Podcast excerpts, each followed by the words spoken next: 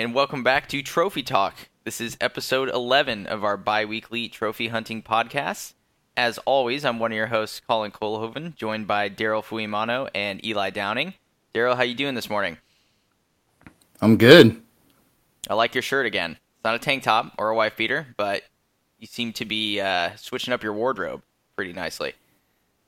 That that's the plan for every podcast, just to wear uh, an interesting shirt every episode.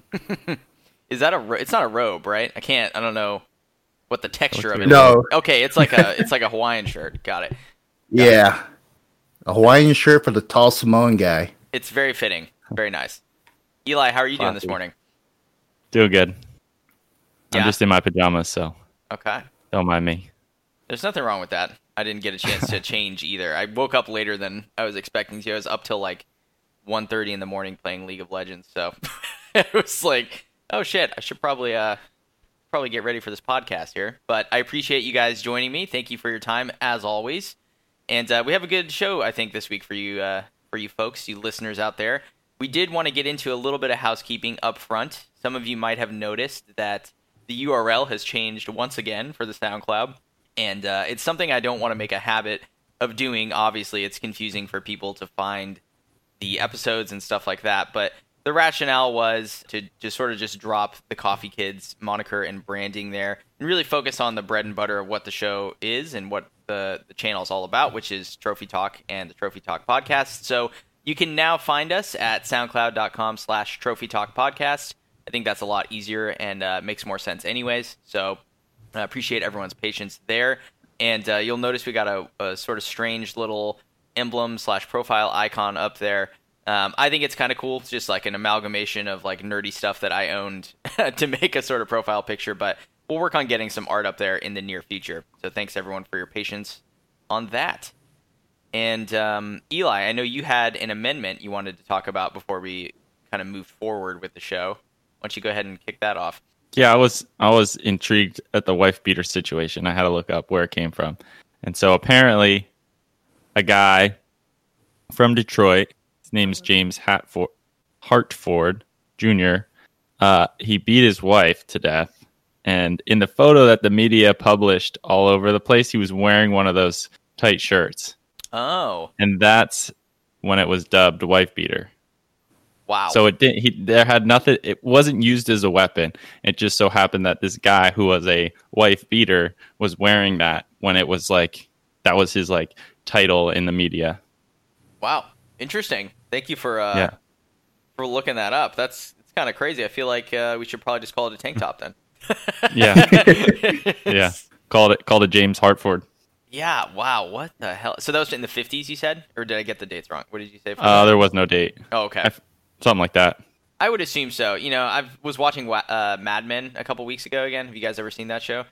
No. Okay. Yeah. Well, it's set during like the 1950s, 60s, early 70s in New York. But the point of this is people used to drink a lot during the day. So um, I wouldn't be surprised if it occurred during that era. Because seriously, these people on the show, not that it, I mean, it is fictional, but like, oh my gosh, dude. Just brandy, vodka, like 9 a.m. They'll roll into a meeting and take a shot, you know, and then just talk about marketing or something. It's a different time for sure. Yeah, I think that's where happy hour came from. Now we're gonna have we're gonna have to make amendment next week, but I'm pretty sure happy hour had something to do with like like they would take their lunch break, I guess, and they would go drink. Yeah. and Ridiculous. that's but now it's like five o'clock or whatever Mhm. the normal time is but that was how it started was like during work that was their happy hour Oh my god! I mean, effectively, you get nothing done after that, right?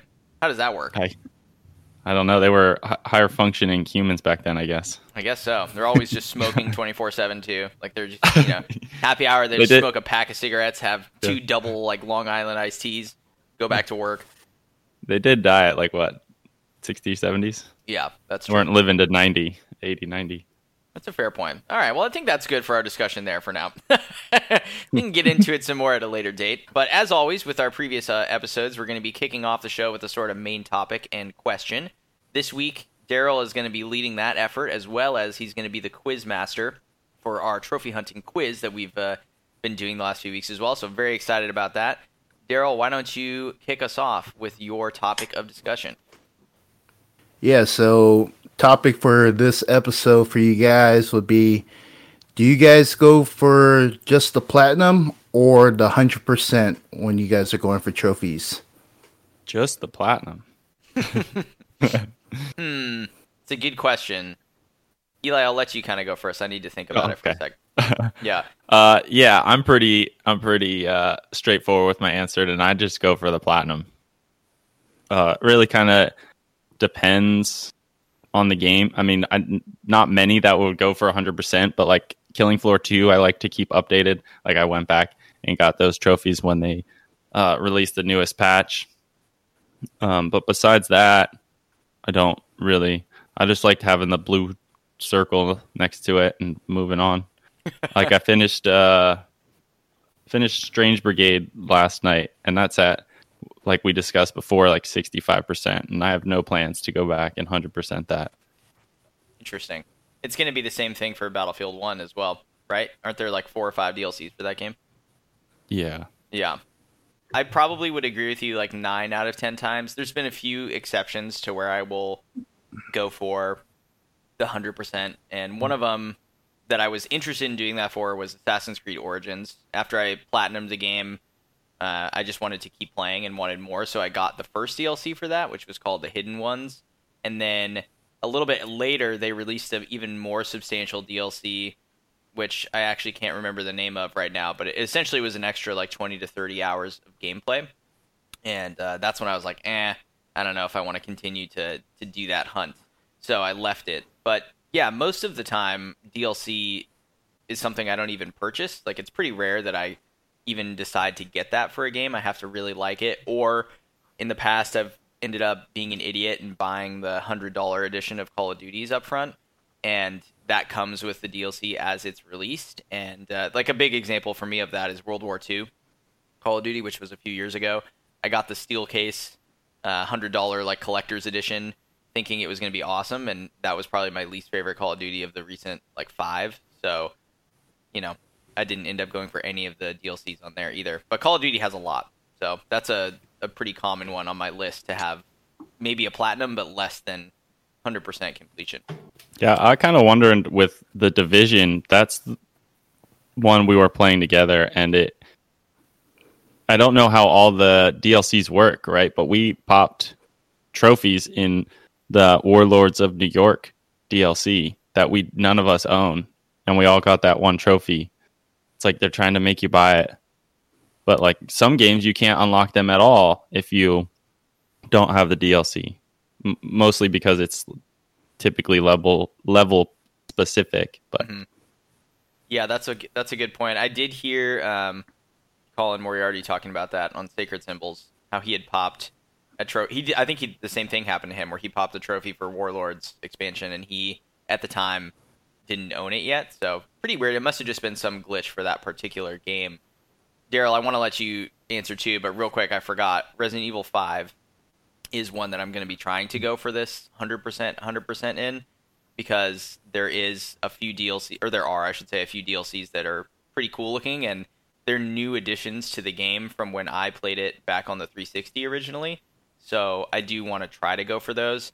Not going to promise it 100% though because one of them is a multiplayer centric DLC and that game is kind of old now. So I'm not sure if I'll be able to really get that one, but otherwise yeah, I would try to go for it. What about you though, Daryl? You go for all the DLCs? Yeah, I'll typically try to go for the 100% if it's a game that I really enjoy. I I don't know what it is. I just feel like it's my OCD side that I have to complete everything. Like once I beat in the game, if there's any DLCs, I typically will go for those. But it depends on the game if I like it or not. Like uh The Witcher. The Witcher 3 is one that I plan to get back into. That has a couple DLCs. So I definitely want to complete that whole series. And um Mafia 3 has some DLCs as well, so I want to go back for that. And Battlefield 1 actually it had it had me surprised because I had no idea that I owned those DLCs. So I had to check my transaction history to make sure that I actually purchased it and not somebody else. No, oh, interesting. Because I did have that issue uh, a while back with a game that got purchased, but it wasn't made by me. So I just had to double check that, and luckily it was me. So that's one game that I'm probably gonna go for the hundred percent completion. And those are all multiplayer uh, trophies, right? Or is there more story content in those DLC packs? The Battlefield one is more multiplayer focused. Okay. They're typically easy to get, but there is a few that's gonna take some time because you have to upgrade or get like some experience with some of the weapons. And I don't know if you guys have noticed, but like some of the weapons that aren't accessible yet for players, they kind of have like a percentage next to the gun name. Right. You have to do like certain requirements in the game in order to unlock that gun. And then some of the trophies require you to get a kill with like the different variants from each DLC pack. Yeah, the gun system in that game, or like the inventory overall for that game, is something I haven't tinkered with much. I kind of just chose the classes and then picked the default weaponry, and I was like, all right, I'm just gonna play this, you know, and get good with this gun. But I know when I get killed by people, they're using like really cool guns with attachments and stuff, so I'm like, I should probably tinker with this a bit. But that's interesting. Well, good luck for you, or good luck to you, I should say, on that hunt. It should be fun. Eli, anything else that you can think of with regards to the hundred percent or not? I think the Killing Floor two example is a good one for you, and it sounds like for all of us, it's if if it's a game that we really enjoy or a franchise we're really interested in, then maybe we would be tempted to go for the hundred percent in addition to the platinum. But I just think by the nature of trophy hunting and especially trying to play games for this show in particular, I I find like I don't really want to spend any extra time on something. I'd rather move on to the next title or next game. Yeah, in regards to Killing Floor 2, the the trophies for that typically they put out like a new map and then occasionally a new boss. So all you have to do is find the collectibles in the new map and then if there is a new boss, you just kill the new boss. So they're like easy. It's not like some crazy rank in multiplayer or do like the hardest thing with the hardest weapon to get. So that's another layer of why I go for those because they're simple. I forgot to. There was a game that I wanted to do it in, but I didn't, which was uh, Spider-Man for the PS4. Has a couple DLCs. Uh, I think they're called The City That Never Sleeps, and then different subtitles after that. That did look pretty cool, but I ended up again just not even purchasing them because I'd moved on to uh, different games. But it's pretty frustrating when you have the platinum like that. And even before the DLCs came out, they added a new game plus mode to that game, and that had like a trophy associated with it, plus a higher difficulty associated with it in that first DLC pack. And so it wasn't even really for any substantially new content, but it still messed up my 100% ratio.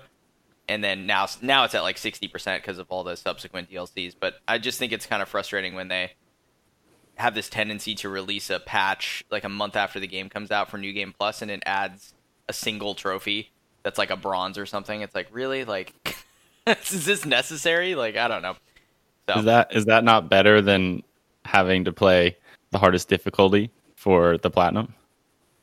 I think, you know, if you don't, yeah, it's a good good point, a fair question. I think if you don't have it in your initial trophy list, you know, stick to your guns is my thinking. If you want to add the new game plus option for those people who want to keep replaying the game, great. But you know, if you didn't have a, a difficulty related trophy before, and then you add one after the fact, it's almost like you know shooting the hand that feeds you or something. It just seems kind of like you're reversing course on that. So I don't I don't like that either. Yeah, Daryl, what do you think? Um, yeah, I'm not too sure about that. Yeah, I mean, I would play it again, but I kind of wish they gave you something other than the bronze. Yeah, Like, I gotta play the whole game again for a bronze. When initially I beat the game and you gave me a gold. like, why? Why give me a bronze for a new game plus? yeah, that's a fair question. Spider Man was a silver. Was it? I'm gonna look it up right Oh now no, while we're no! Completing New Game Plus is a bronze, and completing it on the ultimate difficulty is the silver. Okay, there you go. Yeah, and a, and a four percent completion for New Game Plus and two point three for Ultimate is not bad. Like, I mean, it has, you know, it's a decent amount of people went back and did it, but the platinum for that game is at eight point six percent. So there's still a big drop Nice. off in you know only half the people who 100% of the game even went and played it on New Game Plus. It's kind of like how my brain processes that. So, Mhm. a bit strange. But that's a good segue, though, Eli, because I did want to talk a bit about a topic. So, yesterday, at the time of recording, Ghost of Tsushima, or Ghost, singular, of Tsushima came out for the PS4. It is the swan song, if you will, for the PS4 console. It's the last first party AAA exclusive we're going to get before the PS5 comes out this fall. And just like the more recent titles from first party studios as well, the game has no difficulty related trophies at all. And it's been kind of a common theme with them if you look at God of War and Spider Man and Days Gone and The Last of Us Part 2, which released only about a month ago at this point, and then now this game with Ghost of Tsushima, it seems to be a very consistent factor with those trophy lists. And the developers are either being told to or are choosing not to put difficulty related trophies in their games. So I kind of wanted to open that up before we talk about the Ghost trophy list in particular. Just what do you guys think of that trend and why do you think Sony and these developers might be doing that? Yeah, it's a, it's, it's a strange shift in the difficulty setting because back in the days, the difficulty trophies was the norm. You had your easy, medium, and hard. And I guess my take on it is maybe because people didn't play through most of those difficulties anyways. Mm. Like, like for example, usually when I will play on hard, the um when I beat the game on hard, I would get all the other trophies. So I guess in that sense, it didn't require me to play like medium or easy. Like I can just get those easy trophies just from playing on hard. Right, You know what I mean? right. Like didn't have to play multiple pl- playthroughs. So I would just like wrap all those trophy uh, difficulty related ones just by playing on the hardest difficulty. And um, I guess nowadays people really don't care for them anymore. They just want to play the game to enjoy it. So pro- that's probably what the shift is. People just want to play a good game and not have to worry about dying so much on the hardest difficulty. That's an interesting point. Eli, what do you think? Yeah, I would. If they don't stack, forget about it. I don't want any business with that. That's ridiculous. Yeah, I agree. If you don't stack difficulty, yeah, why would you not give the person the trophy for being on normal if you beat it on the hardest difficulty? Yeah, You really got to make them do it, do them like that. But I, I think uh, I like the Spider-Man one having it in a different.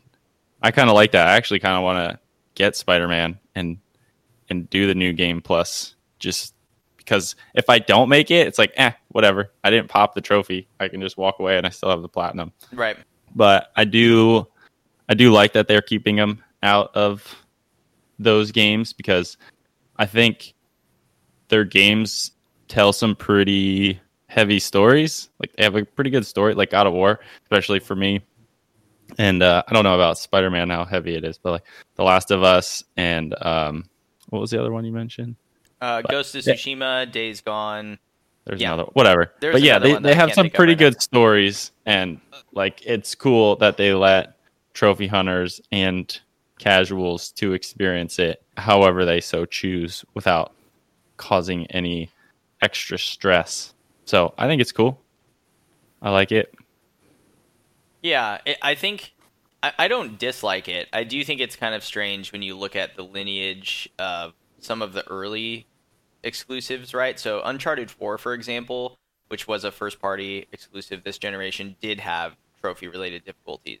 So did Infamous Second Son. So did Killzone Shadowfall. These early sort of exclusives that came out, right? Horizon is another one that doesn't have any of those. Um, the first Last of Us also had multiple difficulty related trophies associated with it. You know, it had one for beating each of the main difficulties and then another trophy for doing that same difficulty on New Game Plus. So it's something that they've reversed course on over the last couple years. There's probably a few components to it. I think you're right, Daryl, that maybe they, I mean, they obviously have the trophy data and the heat mapping for these games, so they can probably see that maybe not a lot of people are playing these harder difficulties anyway. As is often the case when you look at trophy lists, not even half of the people who start a game even finish it in the first place. So maybe the idea is to try to not gatekeep there and to just say that, you know, we're trying to make our first party big tentpole selling games as accessible to everybody as possible. And so we're not going to deter you if you are a trophy minded individual just based on a difficulty trophy. But I do think it detracts a little bit from the value of that platinum if there is no difficulty associated with it. It just seems less impressive to me, and maybe that's just like a personal stance. But um, if you go on like the trophies subreddit, for example, all of the trophy posts that you know are in recent times, especially The Last of Us Two, it's like a dime a dozen because there's no difficulty related trophy, so everyone can just get it. Everyone's posting it. It just doesn't have the same sort of like value as something that requires you to play on hard, in my opinion. So that's the only thing I dislike about it is that it just seems less impressive from a collection standpoint. You know, you can't put that platinum in the same boat as something like Outlast 2 or Wolfenstein 2 or something, right? You know, it's just they're not at all similar. Yeah, I think that's probably what they're going for is trying not to lock it behind that wall, which is a good choice. Yeah. Interesting. And they they don't have to be up there with those other ones cuz that's not what they're they're going for. It's uh, you know, a PlayStation entertainment system for the family. you know, like, you know, like their first parties can be they want them to be relatable to everybody. So, Sure. makes sense. And uh, the trophy lists still require you to pretty much do, you know, everything else the game has to offer. With the exception of difficulty, it still wants you to 100% everything else, right? So I don't know if you guys have gotten a chance to look at the Ghost of Tsushima trophy guide or, or list. Have you guys taken a look at that yet? It looks pretty nice. Yeah. What, what were you guys' initial thoughts? Typical. It's it's an easy platinum for sure. Yeah, I agree. I thought it'd be a lot harder. Like right when you mentioned there's no difficulty trophy, Mhm. that kind of scaled it down a little. But I thought it'd be at maybe like a five or a six without the difficulty trophy. Right. But on PowerPyx, it's saying it's three out of ten. So I think this is going to be a nice platinum for anybody who's playing it, who's going to be trophy hunting. Yeah. It looks really similar no- to me to Last of Us 2. Get all the collectibles, do all the side quests, see everything the game has to offer. There's no missable trophies, which is another kind of common theme with uh, Sony First Party, where you can do free roam or replay via chapter select. So no missable trophies, no glitch trophies, no difficulty trophies, one playthrough.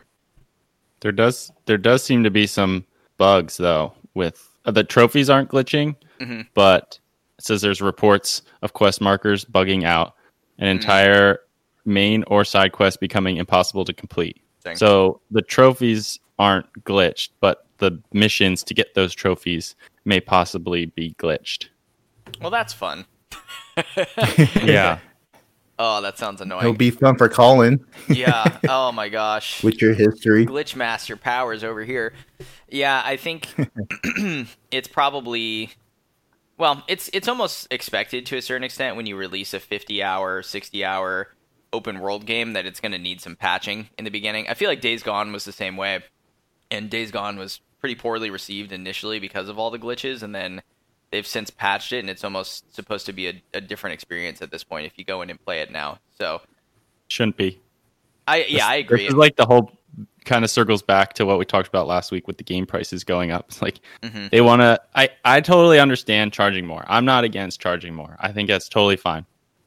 But you know, don't get behind it and say, "Oh, it's so powerful and like this experience is so much better." It's like, but you guys have been putting out fucking games that just aren't complete.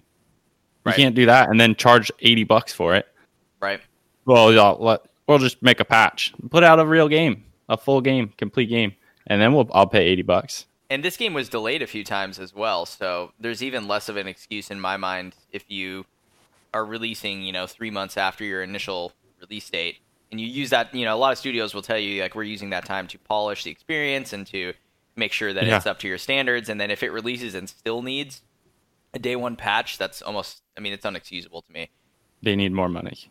maybe maybe that'll fix that if they start. Maybe they should have been charging seventy bucks five years ago, we'd be we'd have complete games. But Yeah, maybe Uh, they just don't have enough quality control or, you know, people testers that are looking for bugs and stuff like that. I mean, I do I cut some slack at at this point with COVID and the working from home situation. I'm sure that threw a lot of things for a loop in terms of game development. It's got to be really Yeah. difficult, but under normal circumstances, you know, this still happens. Like last year this mm-hmm. still happened with games and it's just yeah, I don't I don't think there's any valid excuse for it. But to your question or to your point about value, I think Ghost of Tsushima is an example of something where it's like I would even pay more than seventy dollars for that if it worked. Right? Let's say that there was no glitches, there was no bugs. It wasn't going to get a massive day one update necessarily, or if it did, it happened like behind the scenes before you even put the game in or something, right? You know, it's a 60 hour. We're talking about value based on length and content. You know, this is a 60 hour game, right? Does that should that be the same price as an annualized sports franchise that essentially just did a roster update and a couple jersey swaps? I don't know. I I, I think Yeah. I think it's a fair point to ask. I think the problem there is the annualized sports games sell. Like they don't they don't need to like try to sell to more. They're gonna get bought. So of course a company's gonna charge what they want. They could charge what they want. People are still gonna buy those games. What do you think, Daryl? Yeah, I will say that, you know, with a lot of people who like sports, with everything that's been going on, nobody's been able to watch sports. No, yeah. So I think people are willing to pay the the price point on some of these games because uh, I'm a big basketball fan. Like I love basketball, and I wouldn't pay sixty bucks, two K twenty, but the next guy probably might pay sixty bucks, and because of that popular series, I think people would be willing to pay that much, even though it's the same copy of of the year before. And I played 2K20 recently, and I can tell you it's probably the same thing from like 2K11. it's just worse. Like, like this game did not fix anything, but you know I like basketball, so playing the game was fun. But come on, 2K, you gotta fix some of these things. What the hell? That's pretty ridiculous to hear. I mean, I haven't really, I don't think ever played a 2K game or not. Sorry, uh, like a NBA 2K game. And the last Madden that I played was like on the original Xbox. but when I see gameplay or when I see you know trailers for it, it's pretty much the same structure. It's I don't really know what they've added. I know a couple of them tried to tinker around with a single player career like kind of campaign mode that was supposed to be you know five or a ten hour kind of introduction to the game. I think the Madden last year did that, but I don't really know how successful it was. And you know there was an article this week that had come out about Pro Evolution Soccer, which is the main competitor to FIFA, and they're actually taking the approach of we're not making a PES 2021. We're gonna update PES 2020, and you're gonna pay like ten or fifteen dollars for the update, and that's gonna be the next one which is what I've been thinking these games should do all along. But I guess to your point, like if people are going to pay the seventy dollars, then you know these companies are going to keep charging you. So you have to speak with your wallet. You know, if it's something that you you don't think they should do this anymore, then you should not buy that game. That's why I don't buy them. That's why you don't buy them. Yeah. And the trophy list for I- these games are ass too. Like I was looking at NBA 2K20's trophy list. It's ridiculous. Like it, it pretty much expects you to only play NBA 2K20 that year. It's like then maybe you'll get the platinum. Like what? I was playing against uh Juan the other day, and my hope was not to pop any trophies, but apparently I did one where I adjusted my lineup. I had no idea that was a trophy, so when I changed up my lineup, it popped the trophy, and I was like super screwed, dude. I was like, oh man, I got the trophy, one percent. Oh, it's on my list forever now. Oh, that's so bad. Yeah. Yeah. Because that's not even an And easy one to go clean up either. Like that's a hard list. It's not. Yeah, it's really not an easy uh, game to go for the trophy. I don't know where the platinum stands right now, but Hmm. some of the other trophies you have to get are just insane. Like you have to collect like almost two thousand cards. Yep. Yeah, It, it's a huge collection, and I don't even know if I really want to go through that stress. And I don't understand the point of these cards either. I mean, I get it from a, a monetary perspective because people are buying these booster packs and they're getting these cards. I mean, I used to get football cards back in the day and baseball cards, so I, I get it. But from a gameplay perspective, and this game has a pretty robust multiplayer suite, and there's a ranked mode, from what I understand, in all of these games. How can you balance a game and expect people to like rank up and grind in a ladder if so much of the success is determined based on a chance card that you get from a booster pack that you need to pay for. It just seems like completely ridiculous. I could maybe understand like the first time you use a team or the first time you use a player, you unlock their card just to have in a collection. But having to pay for these things and then use them as like a team building or a deck building feature seems pretty ridiculous to me. I don't know what you guys think. You've obvi- obviously played it more, Daryl, but that from a surface level, it seems kind of strange.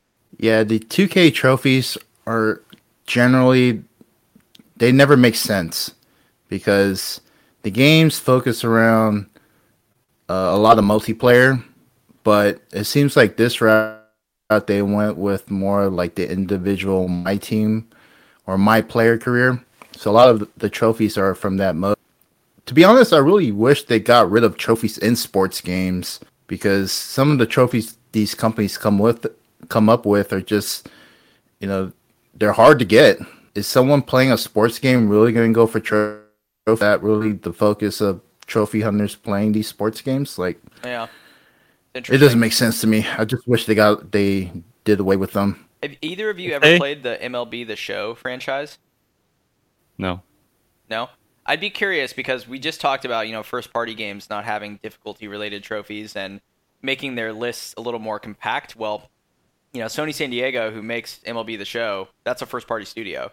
So I, I'm just curious because I haven't even actually looked at their trophy list before. I wonder if that is an example of a sports game that maybe does it right. I have little to no interest in baseball. I think it's pretty fucking boring personally, but I, you know, that might be one that from a trophy perspective it could be better. Speculating. Yeah, if sports games had better, if they had easier lists, like Mhm. a- actually like very easy lists, Yeah. uh, I would be more inclined to play them. But for now, I'll just wait for an NFL Blitz or an NBA Street. I don't know if that will come, but I'm waiting. I did. I actually bought. There was a game, Mutant Football League, Mm. I bought for the Xbox. That is kind of like NFL Blitz, and I should say like the the original ones because there were some like Blitz pros that got a little more advanced, not Mhm. quite to the teammates getting hurt and managing a Twitter side, but uh, I think it was on the GameCube. So this game had it's kind of like the same thing as NFL Blitz, but you play as like zombies and skeletons and like monsters. And uh, I didn't cool. get too far into it because I tried it with my son and it didn't go so well. If you're looking for something that's more arcadey, and if you have a buddy, it'd probably be pretty fun. Yeah, I, I agree with you. I'm I'm tempted to jump in at some point to some of these sports games, especially like you know with 2K being free this month. It seems like a no-brainer, but again, the trophy lists are awful. I don't follow the sport close enough to, you know, really have the knowledge to play those games well, especially when you're swapping out lineups and making trades for certain you know players and stuff like that. So. You know, it's it's like the one that's tempting for me is to at some point just get like an NHL game um, because I've never really played one of those before, and I feel like it could be kind of fun to learn. But we'll see. We'll see. It's not in the near future, that's for sure. For us not liking sports games, we sure talked about them for a while. Well, I have some strong opinions on them. You know? Yeah. yeah, for sure. Yeah. Definitely. Yeah. Very good. Well, do you guys want to get into what we've been playing, or do you guys have more to add to any of those those things we discussed? Daryl, sir. Yeah. So before we move on from Ghost of Tsushima, Oh yeah. uh, I did see one trophy that was pretty dope. Okay. and it's called a There Can Be Only One. It's a bronze, but the requirement is that you successfully complete every duel, Ooh. and that's pretty dope when you look into like the samurai setting.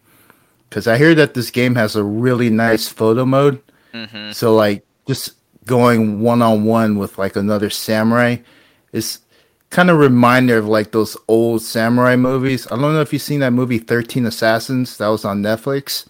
I think I started. It's pretty it. good. Yeah. It's about a bunch of samurais, but at the very end of that movie, there's like a showdown between the two samurais. So it's pretty cool to see that they added this into the game because, yeah, you know, you see these two experienced, battle uh, worn samurais going at it, and some pretty crazy fights. So I, I like that they added that as a trophy into this game. I, I like the trophy list. I think it's pretty good, actually. Like, I mean, doing all the side quests, getting all the collectible shrines, you know, unlocking the map all the way, defeating all the the duels and the opponents, like you said. I mean, of the two games that released recently, with Ghost and Last of Us Part 2, this is definitely the one that I'd be more interested in. I have to do some research and see how it runs on a base PS4 because that's really going to be my question and my hang up. When you get to the end of the, the life cycle for these consoles and they're still releasing these games, it's it's really hard. I almost I would not be surprised if they optimize this to run on PS4 Pro. And so then when you get it on the base model, it just sounds like a jet engine and things are skipping around and it doesn't look as good and so it's another one of those games where it's like do I just wait and get the PS5 version where it's going to run and look way better? You know, I, I don't know. So that, that's kind of how I'm thinking about it, but if it does go on sale in the next couple months for whatever reason, I would be tempted to pick it up. What, you, what about you guys? Yeah, I definitely pick it up. It's Yeah. one of those games I had my eye on, but was a, a little worried about just because it came out after Last of Us 2 and that game got so much hype. Mm-hmm. But with everything kind of surrounding that game at the moment, I feel like this would probably be the better game between the two to pick up. Just because of the setting, I think the, the whole samurai lore is pretty cool. Yeah. And um, yeah, it, it seems like an easy trophy hunt, so I definitely picked this one up. Yeah, and I like checklist games to a certain extent where you kind of go around and have to open everything up and you know get all the the towers to get view all the side quests and stuff, kind of like how Assassin's Creed does it. I really like that style of game, and this seems to be the right length. 50 hours is a long time, but it's not an Assassin's Creed Odyssey, which is like 120 hours or something. It's not a Witcher 3. You know, it's a it's a it's a big game, but it's not a massive game. So that's appealing to me. And also that Kurosawa mode where you can play the whole game in black and white grain filter to look like an old samurai movie. That actually looks pretty awesome. So I'd be curious to check it out for sure. Yeah, I like I like the, the that style and being able to like see and kind of manage your trophies. Mhm. Whereas like some of the ones that are like kind of secret or like you have to do certain things and you can't. It's nice to have a map that you can, you know, you have that nice little checklist. But yeah. I'm definitely kind of interested in this one. I was a little worried about. I'm not a. I'm not into the samurai thing, and I feel like there's too many of them. Although, Daryl's definitely pointed out there's really not. But I just like I feel like that aesthetic is kind of like everywhere in like fighting games in general and swords and a lot of houses with that kind of angled roof. I don't know. I just seem to, to maybe I just don't like it when I see it. I don't know.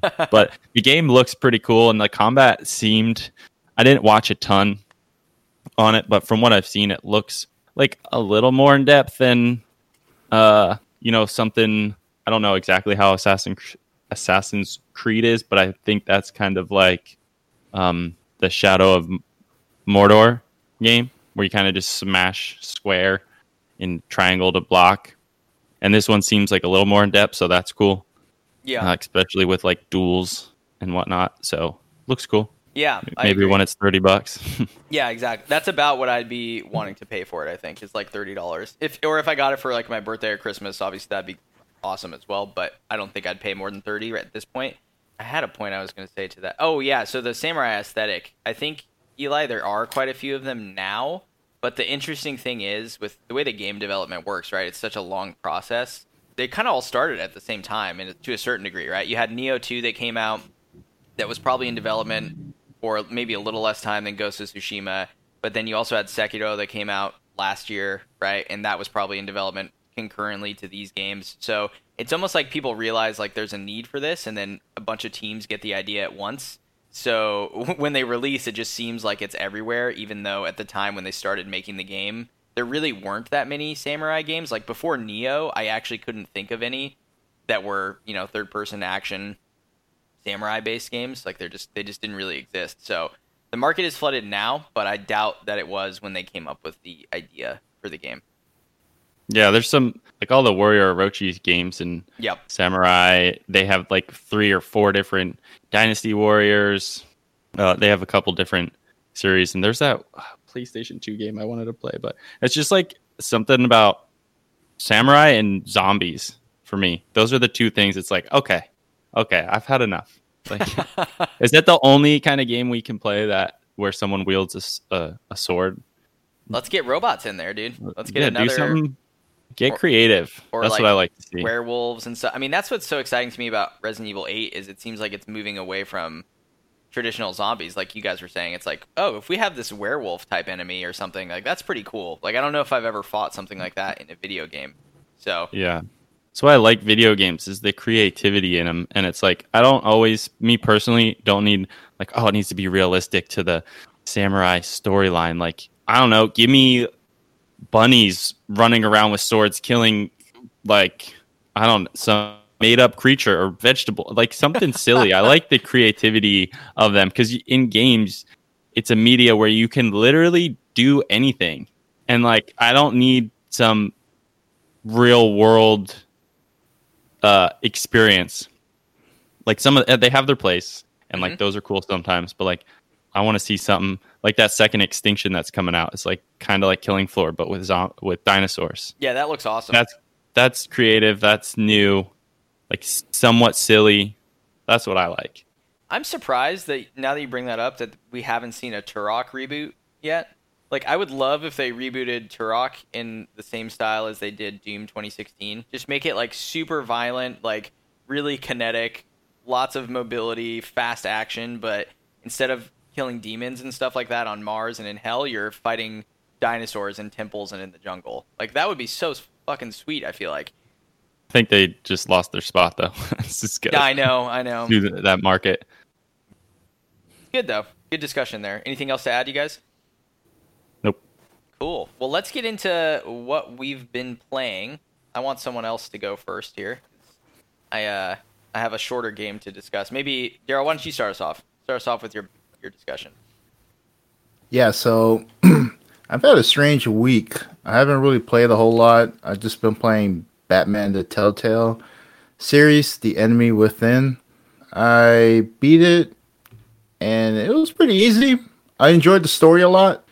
You know, going back on what you said, Colin, about this being the last game from Telltale, I, I definitely did see the effort in the story the improved graphics. Some of the combat was a little bit more uh, better compared to the first one because I felt like the combat in the first one, you were just kind of clicking buttons, but it was kind of hard to focus on the combat. In this one, they slowed it down just a little bit so you can kind of see the action flowing as, as it went along.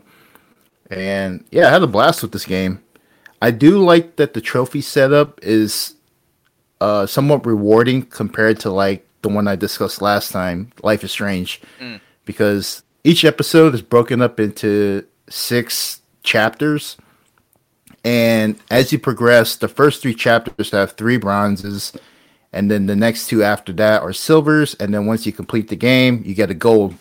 So it it increasingly gets more rero- more rewarding as you get the trophies compared to like Life is Strange, where everything you're popping is bronze. so I felt like I got more, a lot more better trophies out of playing this game, and yeah, this was a fun game. I liked it. Batman's like my favorite superhero, so it's definitely enjoyable for me to go through this game and enjoy the story, pick up some trophies. So I had a blast with it. Nice. Yeah, I really enjoyed the Batman Telltale series, both season one and season two.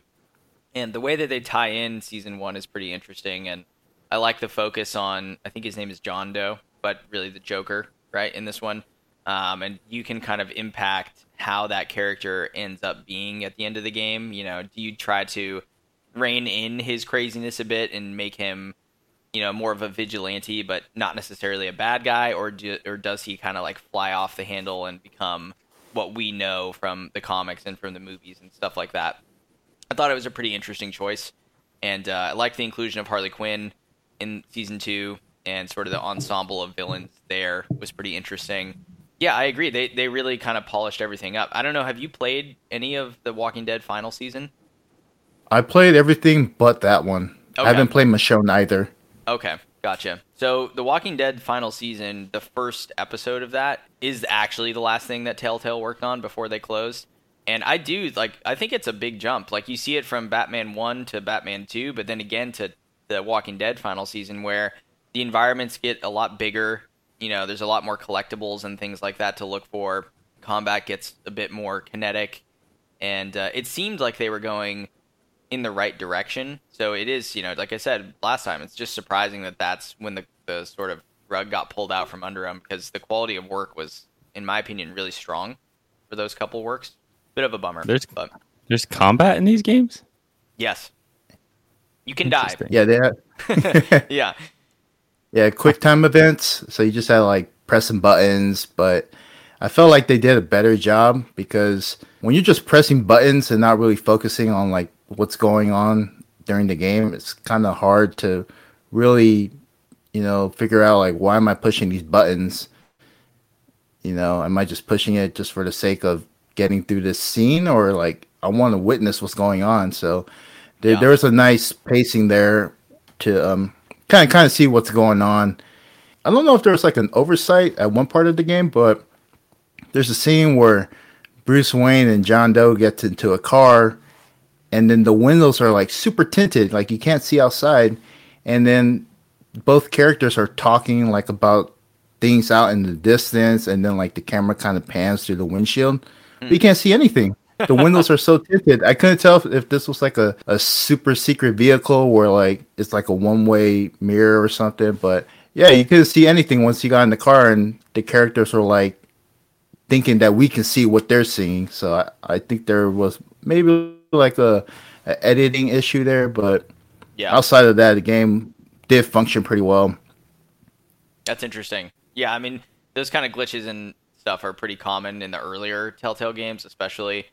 And I know, you know, their development cycle was really nuts where they would work on episode one, for example, release it, and then they'd make episode two within like a two month time frame. So these things were kind of churned out pretty quickly.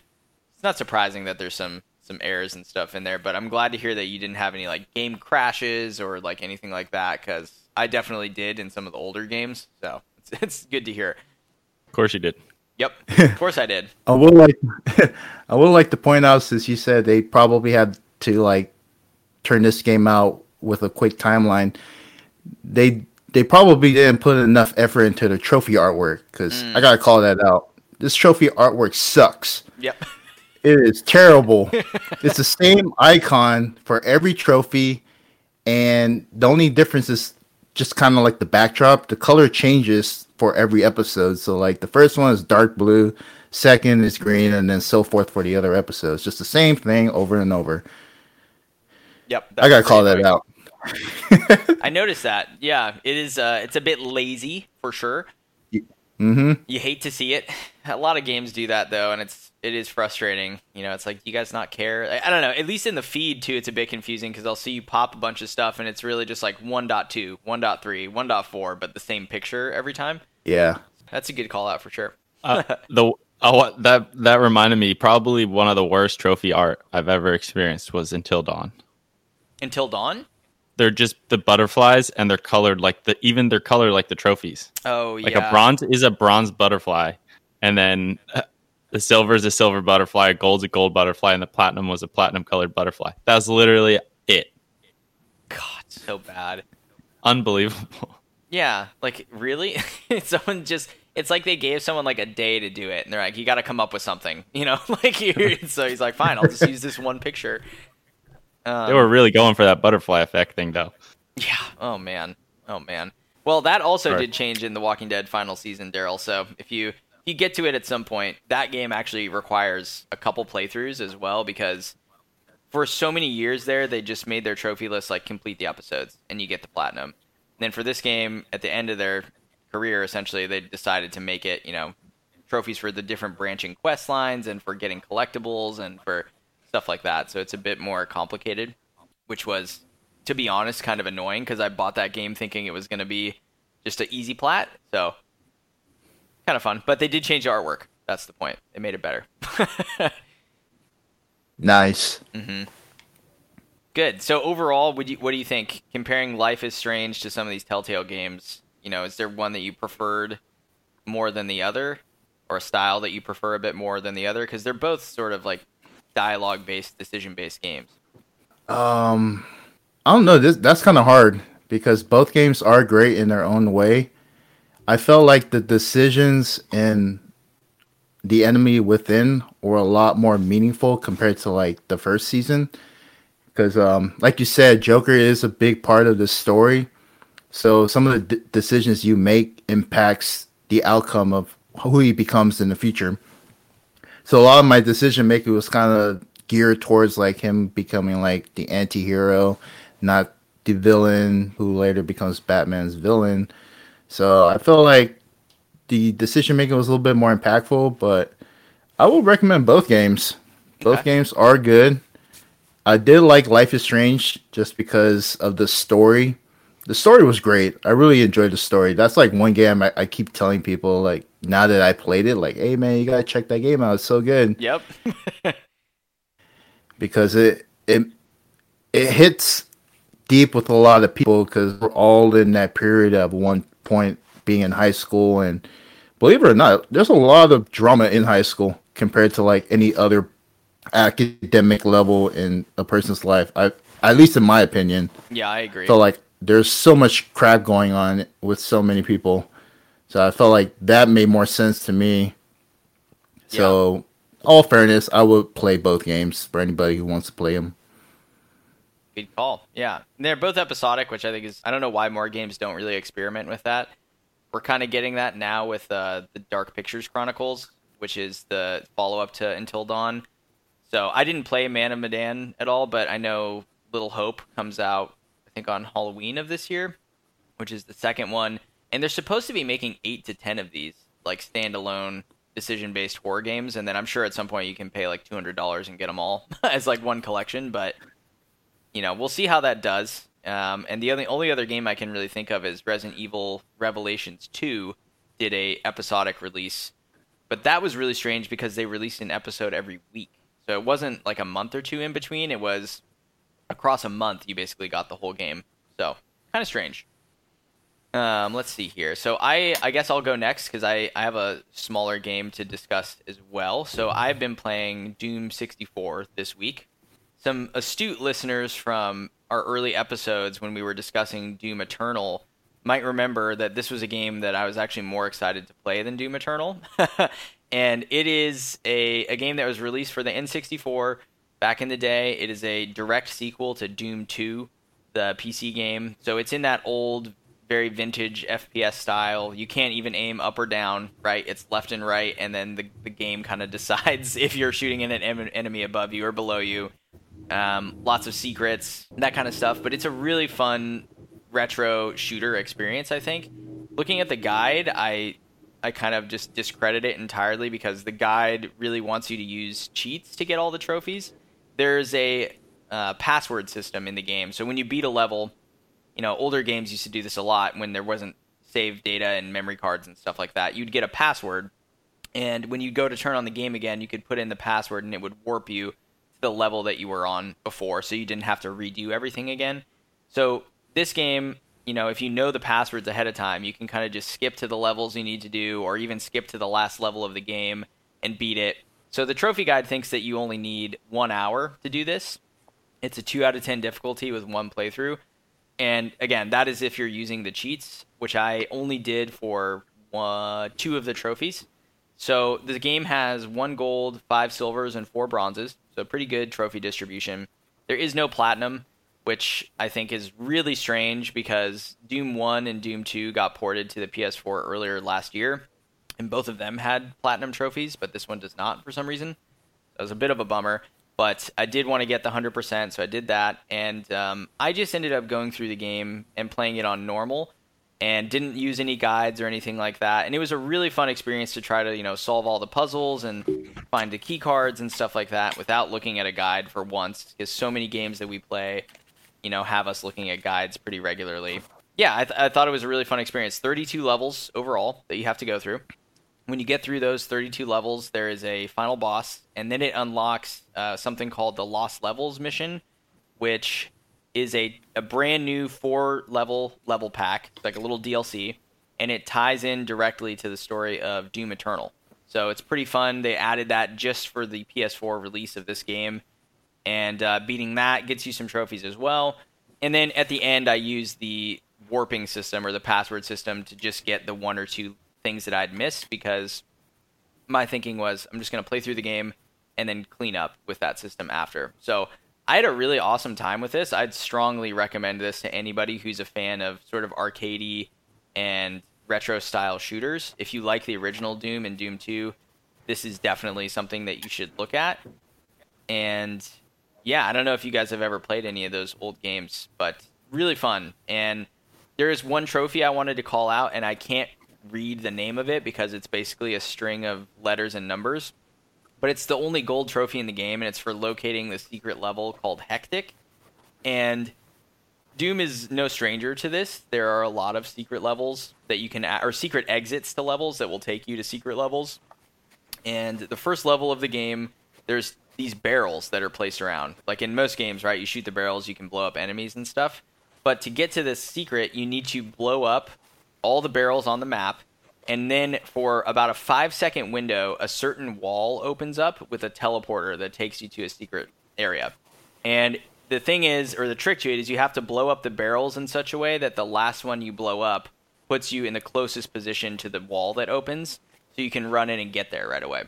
So I thought that was kind of fun, and it was something that I was watching a playthrough of the game after I'd beaten it, and then I noticed it, and I was like, oh, okay, cool. I'll just replay that level and do it. But those are the level of secrets we're talking about here in these old games, where you just have to press X on random walls and random pillars, and things will happen. You'll hear a switch, or you'll you'll hear a door open. You don't know where it is, and uh, yeah, I don't know. I think it was really cool. So I'd strongly recommend this to, to people who are interested in Doom and stuff like that. I want to call out that trophy just above the one you mentioned. That mm. was fun. Oh, was yeah. that level really fun? No. so yeah, that's what I figured. Yeah, the fun levels are sort of challenge levels, and this particular one, you hit it. You start off in a basically a square room, and there's nothing around you, and you're like, oh, this is kind of weird. And you hit a switch, and all the do- the the um, walls drop down and go into the floor, and you're just getting shot at by a bunch of enemies with rocket launchers and stuff like that immediately. So you have to kind of like sprint out right away, try to find some cover and run around, and it's just like a, a ton of the hardest enemies in the game. Yeah, so it was uh, it was not fun, I would say. Sounds like my kind of fun. Yeah, and the final boss was really fucking hard. Um, you're supposed to go through the game, find the secret levels, and on the secret levels, there's these items that are called demon runes. And they will, if you collect all of them, power up one of your guns and make it really, really strong. And they also despawn a bunch of the enemies on the last level of the game. So it makes it, you know, a more of a one on one fight with the final boss. But I didn't do that since I wasn't using a guide. So I got to the last boss and it was just. Yeah, Eli put up a picture in the Discord so you can see it now, Eli, or uh, Daryl. That's the final boss. And I got to that boss and it was just holy shit like you know probably 75 enemies in addition to the the boss spawned and then she had this attack that would knock you up in the air and then homing mm-hmm. missiles would hit you. So she would kill you in like three seconds if you weren't constantly strafe running. And at the same time you're trying to take out all the other enemies and it was just it was a nightmare. So i kind of had to cheese it and save every like five seconds. So i'd like kill some enemies and then manual save. Kill some enemies manual save. And that's how i got through it. But very challenging. She looks weak, but she's apparently yeah, she packs a punch. She's a summoner, you know, like she doesn't really do much oh, okay. herself, and then she'll just gotcha. summon these like cannon barrage things that come after you and kill you. But that makes sense for a mother demon. Yeah, um, I don't know. It's it's cool though. Like I said, it ties in directly to Doom Eternal, and it really kind of ties the older vintage Doom games in with the newer 2016 and then now 2020 Doom Eternal reboots. So it's really good strongly recommend. Do you have the hundred percent for this game, Colin? I do. Yeah. Okay. Nice. Yep, I do. Just no platinum, which is annoying. Yes, I had seen that just now. Mm-hmm. Yep. And, and, you know, at some point, I do want to check out Doom Eternal. I don't know if I'd go for the, the platinum in that game because the trophy list looks pretty intense. But you know, I I really love this franchise. I think in terms of shooters, it's really in the top three pantheon. In my opinion, it's Call of Duty, Halo, and Doom are like the best shooters out there. Battlefield's close in that race, but for me, just having growing up playing the games I did, this is, uh, holds a special place in my heart. Yeah, that's pretty much all I got to say about it. You guys have any other questions about it, or Eli, do you want to tell us what you've been doing? Uh, looks yeah, it's a pretty fun game. I mean, I only played uh, what do we play? Is it um the one with the guy? The one with the guy. the one with the thing in it. Uh, Duke Nukem. Yes. Uh, That was kind of fun. Yeah. I can totally get down. I got some the Doom One Two I have for Xbox. They look pretty fun, and I do like how they tied that into Eternal, hmm which is pretty sweet. You got to buy them both though. Oh, you can buy uh, 64 separately, actually. Yeah, Yeah, it's only five dollars, I think. Um, really cheap. And then Doom One and Doom Two are also like five bucks on PS4. It is worth checking it out. Eli, so what have you been doing, man? What have you been jamming on? I've been playing NieR, Woo! and uh, yeah, I'm still on that. And man, so I think I forget exactly where I left off last time. I finished the second ending, I believe, and uh, so I was grinding for the materials, and it is insane. There's a couple materials in the game you can't buy, so you have to grind them. And uh, I did about 100% of the quests. Uh, there was only one, I believe. Well, it was the end of the game, so I didn't have that. And then there was one I had to give all this this one guy all my unit data. But I did every other quest, and I didn't have enough of these parts to upgrade everything, and you can't buy them, so you had to go grind them, and they are like I don't know how their rolls work, like for RNG, but it's like they're rare, ultra rare type deal. And so I spent probably five plus hours reloading a save just to keep trying to pick up this item where it's known to be, but you can't like determine when you're going to get it. Mm. And it comes up very infrequently. And uh, yeah, yeah, that was such a pain. Like on top of all these other side missions they make you do, they make you do this. It was like it really hurt. They did not. I feel like this game absolutely did not respect your time. Like I was peeved a little bit after the second playthrough, but this like I'm steaming right now. This got me going again. Well, how do you feel about it? 'Cause you can buy the trophies, right? So is that the way that they expect you to ameliorate the grinding? Is just to do that? I guess. I guess you could buy them. Yeah, that's true. I'd be I'd be doing that if I was you, bro. That many playthroughs, that much grinding, I'd be like, fuck it, I'm just gonna buy these last few trophies. I'm I'm out of here. Well, I did end up grinding them, and I got it. Woo! Uh, I got the trophy on my own, and then there's like there's so there's the golden enemies. I put a video up on my YouTube of. I'm gonna do another one of the other golden robot that gives you a, a part that you need to upgrade these pods as well. And like I would much prefer that. Just do that for more of the parts or something. Make it like a really hard enemy. Don't m- make it based on a RNG roll. Like it's ridiculous. Is there any way that you can increase your RNG in the game? You know, like so Dark Souls, for example, the enemies have rare drops and common drops, but if you use uh, humanity or in Bloodborne, the equivalent is like if you use an insight, it increases your luck temporarily. So if you pop a bunch of those and then go fight the enemy that you're hoping to, you know, to get the item from, you have a higher percentile per percentage chance of getting it. Yes, there's drop rate up Okay. uh, plug-in chips you can use. okay. So then when I finally I got to the end and was getting ready to do the third ending, which then kind of uh, places you right into the fourth ending. Uh, before I finished that off, I got all the other miscellaneous endings, which were kind of like joke endings.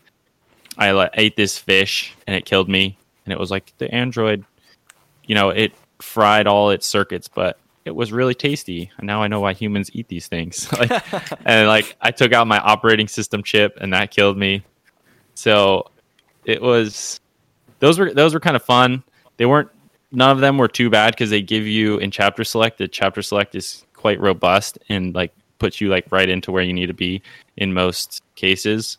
So then after I got all those trophies, leveled everything up, I beat the secret boss, got his weapon, leveled that all the way up. I took on the final endings, uh, and or no wait, before that, I was kind of debating how I wanted to flex on my trophies and whether I wanted to uh, buy that perverted trophy Mm. uh, whether I wanted to do that for the platinum or before, but I ended up doing it before just to get in the zone and finish it up and enjoy the story. So I bought that trophy and using the trophy shop, I just I had to try it. That's why I did it because like what other game are you going to play that has a trophy shop? Yeah, so interesting. I gave that a little look, and they didn't tell you what the trophy was.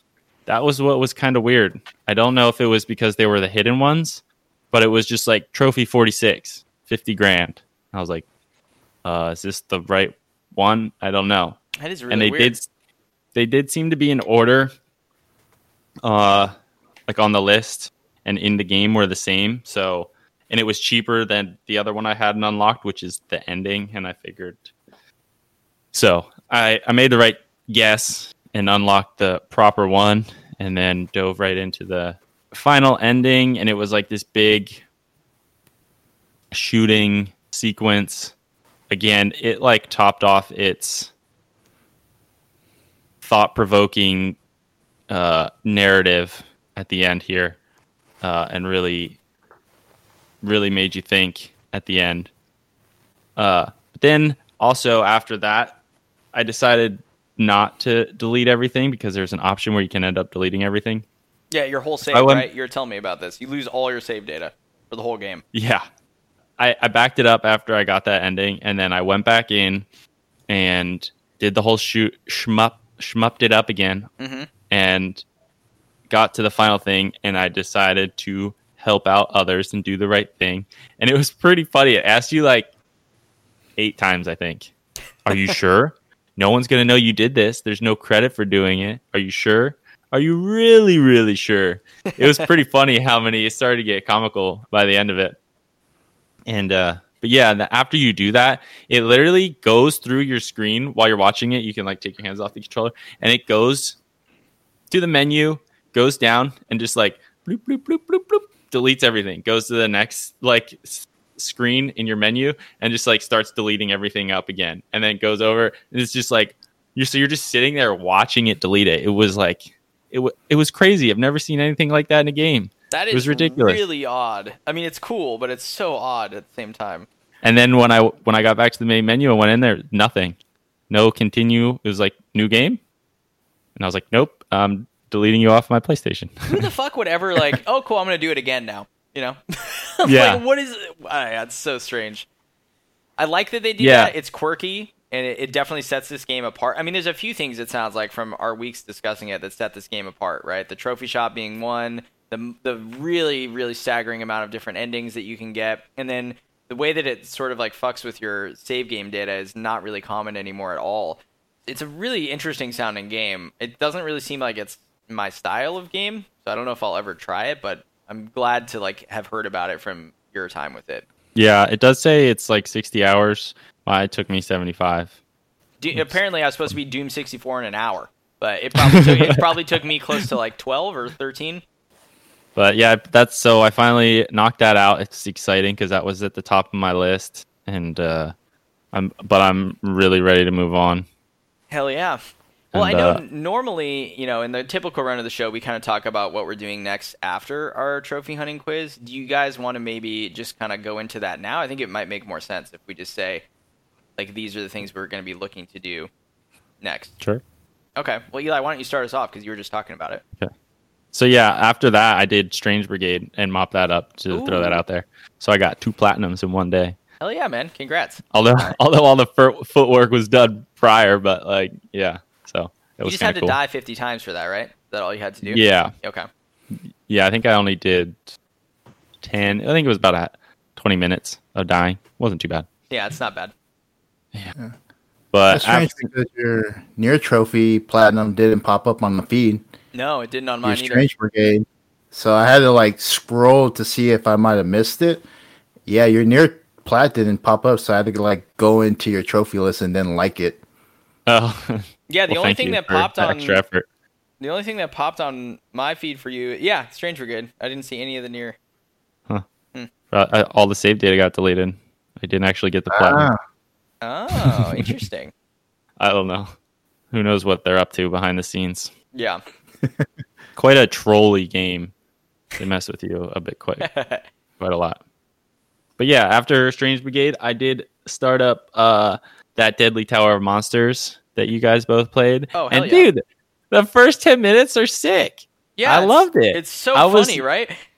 I was Nice. really wasn't expecting much, but like it was pretty well made. I wasn't expecting to have like a nice roll and an attack and shoot. Like it's it feels like a good game, and it's the graphics are better than I expected. hmm So like I'm I'm pretty excited to continue this. This short little break from these long this long NieR grind, but yeah, man, I'm excited.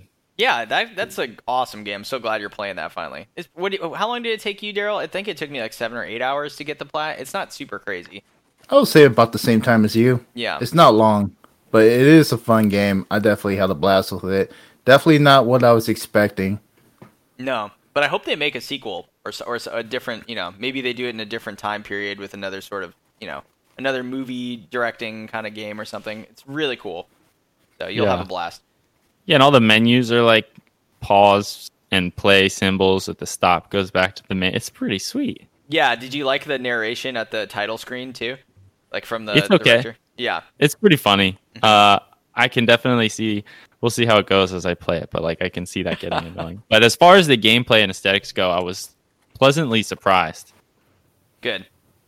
So that's next for Uh, you. That's awesome. It's a good choice. Yeah, that and I'll probably finish Battlefield as we're doing the uh, multiplayer. I'll probably start playing the career on that. What do they call it? Campaign. Uh, what is it? It's a What, is- war game. It's got to be a campaign. what the hell was Yeah. it called? It's a different word for the. They're like war stories, I think. Right? Yeah, Yeah. There you go. War stories. I'll finish up the war stories as we play the multiplayer. We'll do both of those uh, together. And then delete that shit. Yeah, I want to just get it It's off such of there. Such a big game file. yeah. What about you, Daryl? What are you getting into next? Um, right now I'm just gonna be playing Battlefield One. Okay. I don't really have anything lined up. I kind of wish I had something sophisticated like Eli with his little Excel sheet and all his games listed and color coded. Kind of wish I had something like that. You can have it too, buddy. Yeah, you can make one. I thought about doing the same thing. Ah, I'm good. It can even just be a piece of paper with handwriting. You know, it doesn't have to be like a a computer document necessarily. I just go off my memory bank. Fair enough. Once in a while, look at my backlog. But Battlefield One, yeah, since we started playing it, uh, I'm gonna try to go for some of those DLC trophies. Uh, popped a few, but some of them will be a little bit tough. That's kind of like my main gripe about this game, or any game that's multiplayer focused. Is if you release multiplayer trophies, maybe like four or five years from when the game was initially released, some of them are in modes that people probably never even played when the fir- game first came out. So I, I might have some trouble with some of the trophies because I think there's like one for air conquest where you have to like shoot some planes out of the sky. Uh, flying is not particularly a good thing. I'm not something I'm good at in this game. I don't know if a lot of people are. So Flying We'll see. so I might- in these games, dude. Yeah, it's tough. It's not easy. So we'll we'll see. But that that's the game I'm gonna be playing for a while until I can make up my mind on what I want to play. No more Darksiders, huh? Because I know that was on the table last time as well. Yeah, I think that's gonna be the game I'm gonna play next. So we'll see. Oh man, I, I You feel bad for leaving a- it hanging for so long. Yeah, well, don't you don't want to make too big of a commitment, you know? Did we lose you? No, I thought, yeah. Uh oh. We might have lost Daryl temporarily. He'll be back. Daryl, Daryl, come in. Oh, can you hear us, Daryl? You guys hear me? Yep. Now you're back. Sorry, you cut out when you were saying the last little bit there about Darksiders. Yeah, I just feel pretty bummed out for leaving it hanging. So eventually I get back to it. It it deserves to be finished. I'm a firm believer in playing what you feel like playing. You know, if you start doing something because you feel like you have to, or I don't know, if it becomes a chore or like work, then it loses the essence of what it's all about. You know, and while we do want to have content for the show and we do want to get trophies for the show, it's like you should play what you're in the mood for always. It goes to all the listeners out there and stuff too. You don't want your backlog to feel like it's a weight on you or something. You know, like just play what you're in the mood for. Um, yeah, that's awesome. I think so. For me, I I didn't talk about Resident Evil Five this week. People might have noticed. I know that was like what I was going to be finishing up, and the unfortunate thing is playing that co-op with someone. You know, I kind of need that co-op partner to be available, or else I don't get to finish the game. And he was really busy the last couple weeks, so we did start our professional playthrough, and I did fully upgrade all the weapons, so I knocked out that trophy. But I have three levels left to play on professional to get that gold trophy, and then to get the platinum in the game. So that's what I'm going to be hoping to clean up for sure. And then on top of that, there was a really good sale going on right now, and I think it still is. I'd recommend you guys check it out, the July savings sale. And Far Cry 3 Classic Edition was on sale for like $3.99. And that game is supposed to be really good. I never completed it back in the day. I rented it for like a weekend in high school. And so I was like, screw it, it's, you know, $3.99. It's an open world game that's not too big. It's a shooter and you know, it's supposed to be great. So I bought that and I just started it uh, a couple days ago now or yeah, on Thursday, I think. And the trophy list looks really good.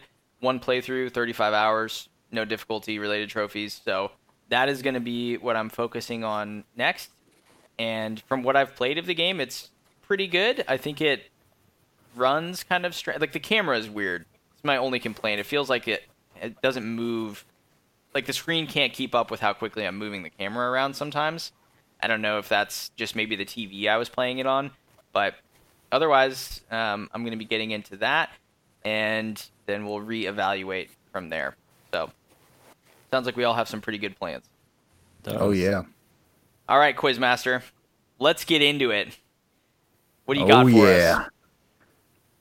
Man, I've been uh, coming up with some questions since last week or last episode's disaster. so, uh, yeah. So I came up with a few questions. Yeah, real quick, let's go over the rules in case someone is listening for the first time. So, what Daryl's going to do is he's going to pull a trophy title and a trophy description, three of them, from his trophy list specifically. And Eli and I are going to try to guess the franchise that that game is from, and if, if it is in a franchise, and more specifically, the exact title of the game that the trophy is from. And if we get it correctly, either partially or fully, we get either a half a point or a full point and we are keeping tally as we go throughout the weeks. And uh, you know, we'll eventually have a winner, I guess, at some point. We'll have to end the first season of the quiz, maybe a couple, you know, a couple more episodes down the line, and see where we end up. But those are the rules of the game. Feel free to play along at home, and we hope you guys enjoy. All right, let's get into this. I'm ready. I'm Guys ready? today. You're going down. I didn't look Eli. at I didn't look at any of the list, but I'm ready. Oh my. God. Oh, Hmm. Okay. oh, this is gonna be tough. Okay. Okay. All right, first one. It's called Last Orders. Waited for a pint at the Stars and the Whistler. Okay. 15 seconds. I'm typing my answer. I forgot to grab my notebook.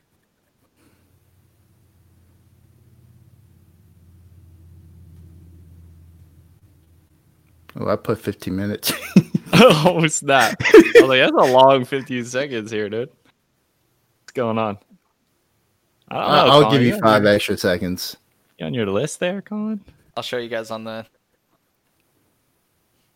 I don't know. That's a little sus. It's a All little right, sus, right. dude. Okay, hold on. A All second. I'll tell you mine. I, I gave you guys a, a few more seconds. yeah, because guys now I'm getting questioned. Okay, yep, yep. Your webcam is like high on your face. if That's what's. Oh, I see. I Yeah, see. we do. What are you doing down there? Yeah, you can't like. There you go. How's that? All right, that's a little Much less. That's little better. Okay, there we go. All right. So yeah, we'll reveal the answers at the end just to see what everybody got. Okay, Okay. Guys ready for question two? I'm ready. Sure. All right. What is wrong with you? Flip five vehicles by shooting their horses. What? Mm, Flip five vehicles by shooting their horses? Yep. Like the vehicle is the horse? No, like they're hauling a carriage.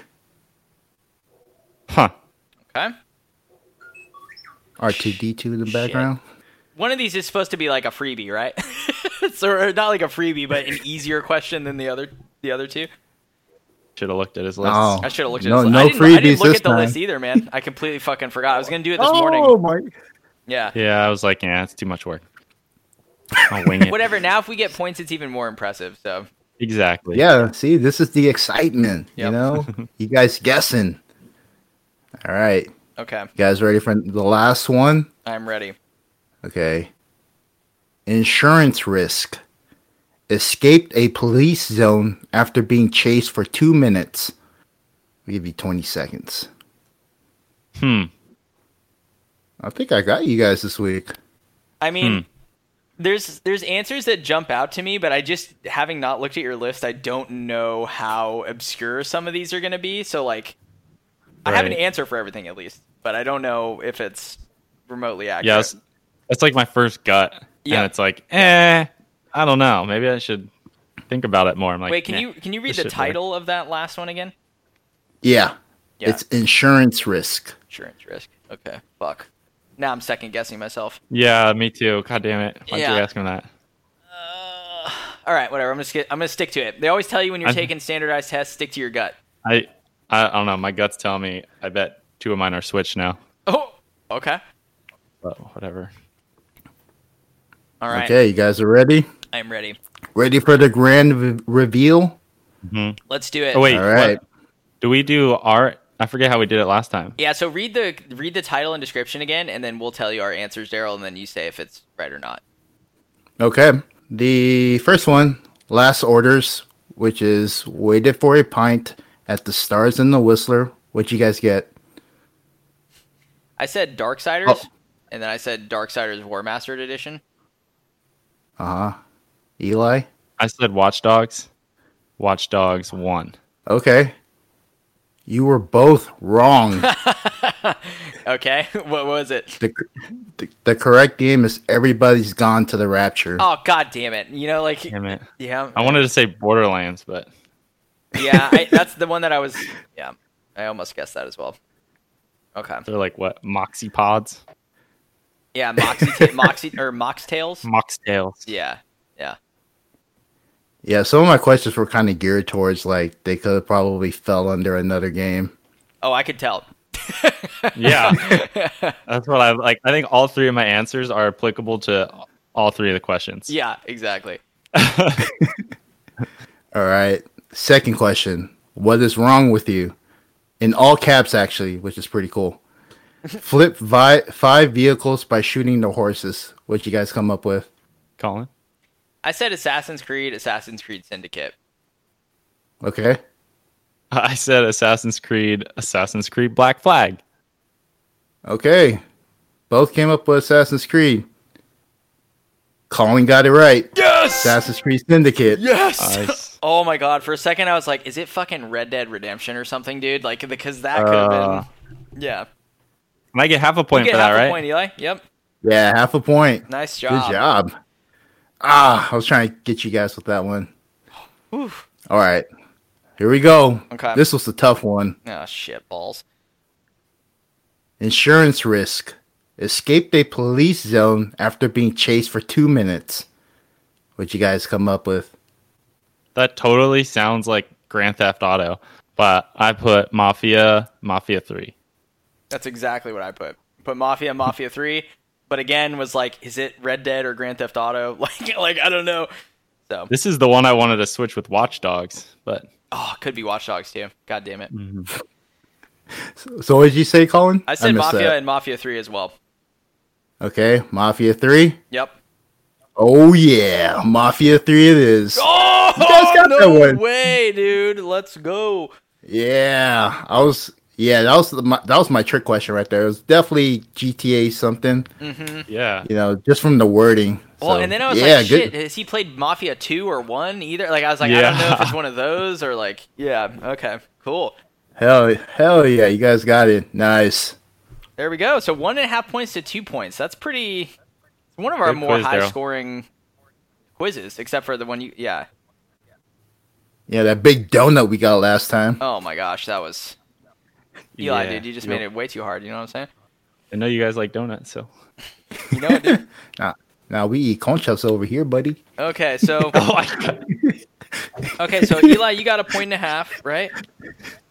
So, Sugar bread. So you're at now 2.5 points overall. Daryl, you're at 1.5 points overall. And then I am at two points overall. Nice. So pretty close game here, you know? Pretty close. Eli, you're in first Pretty place. though. sweet. How's that make good, you feel? exciting.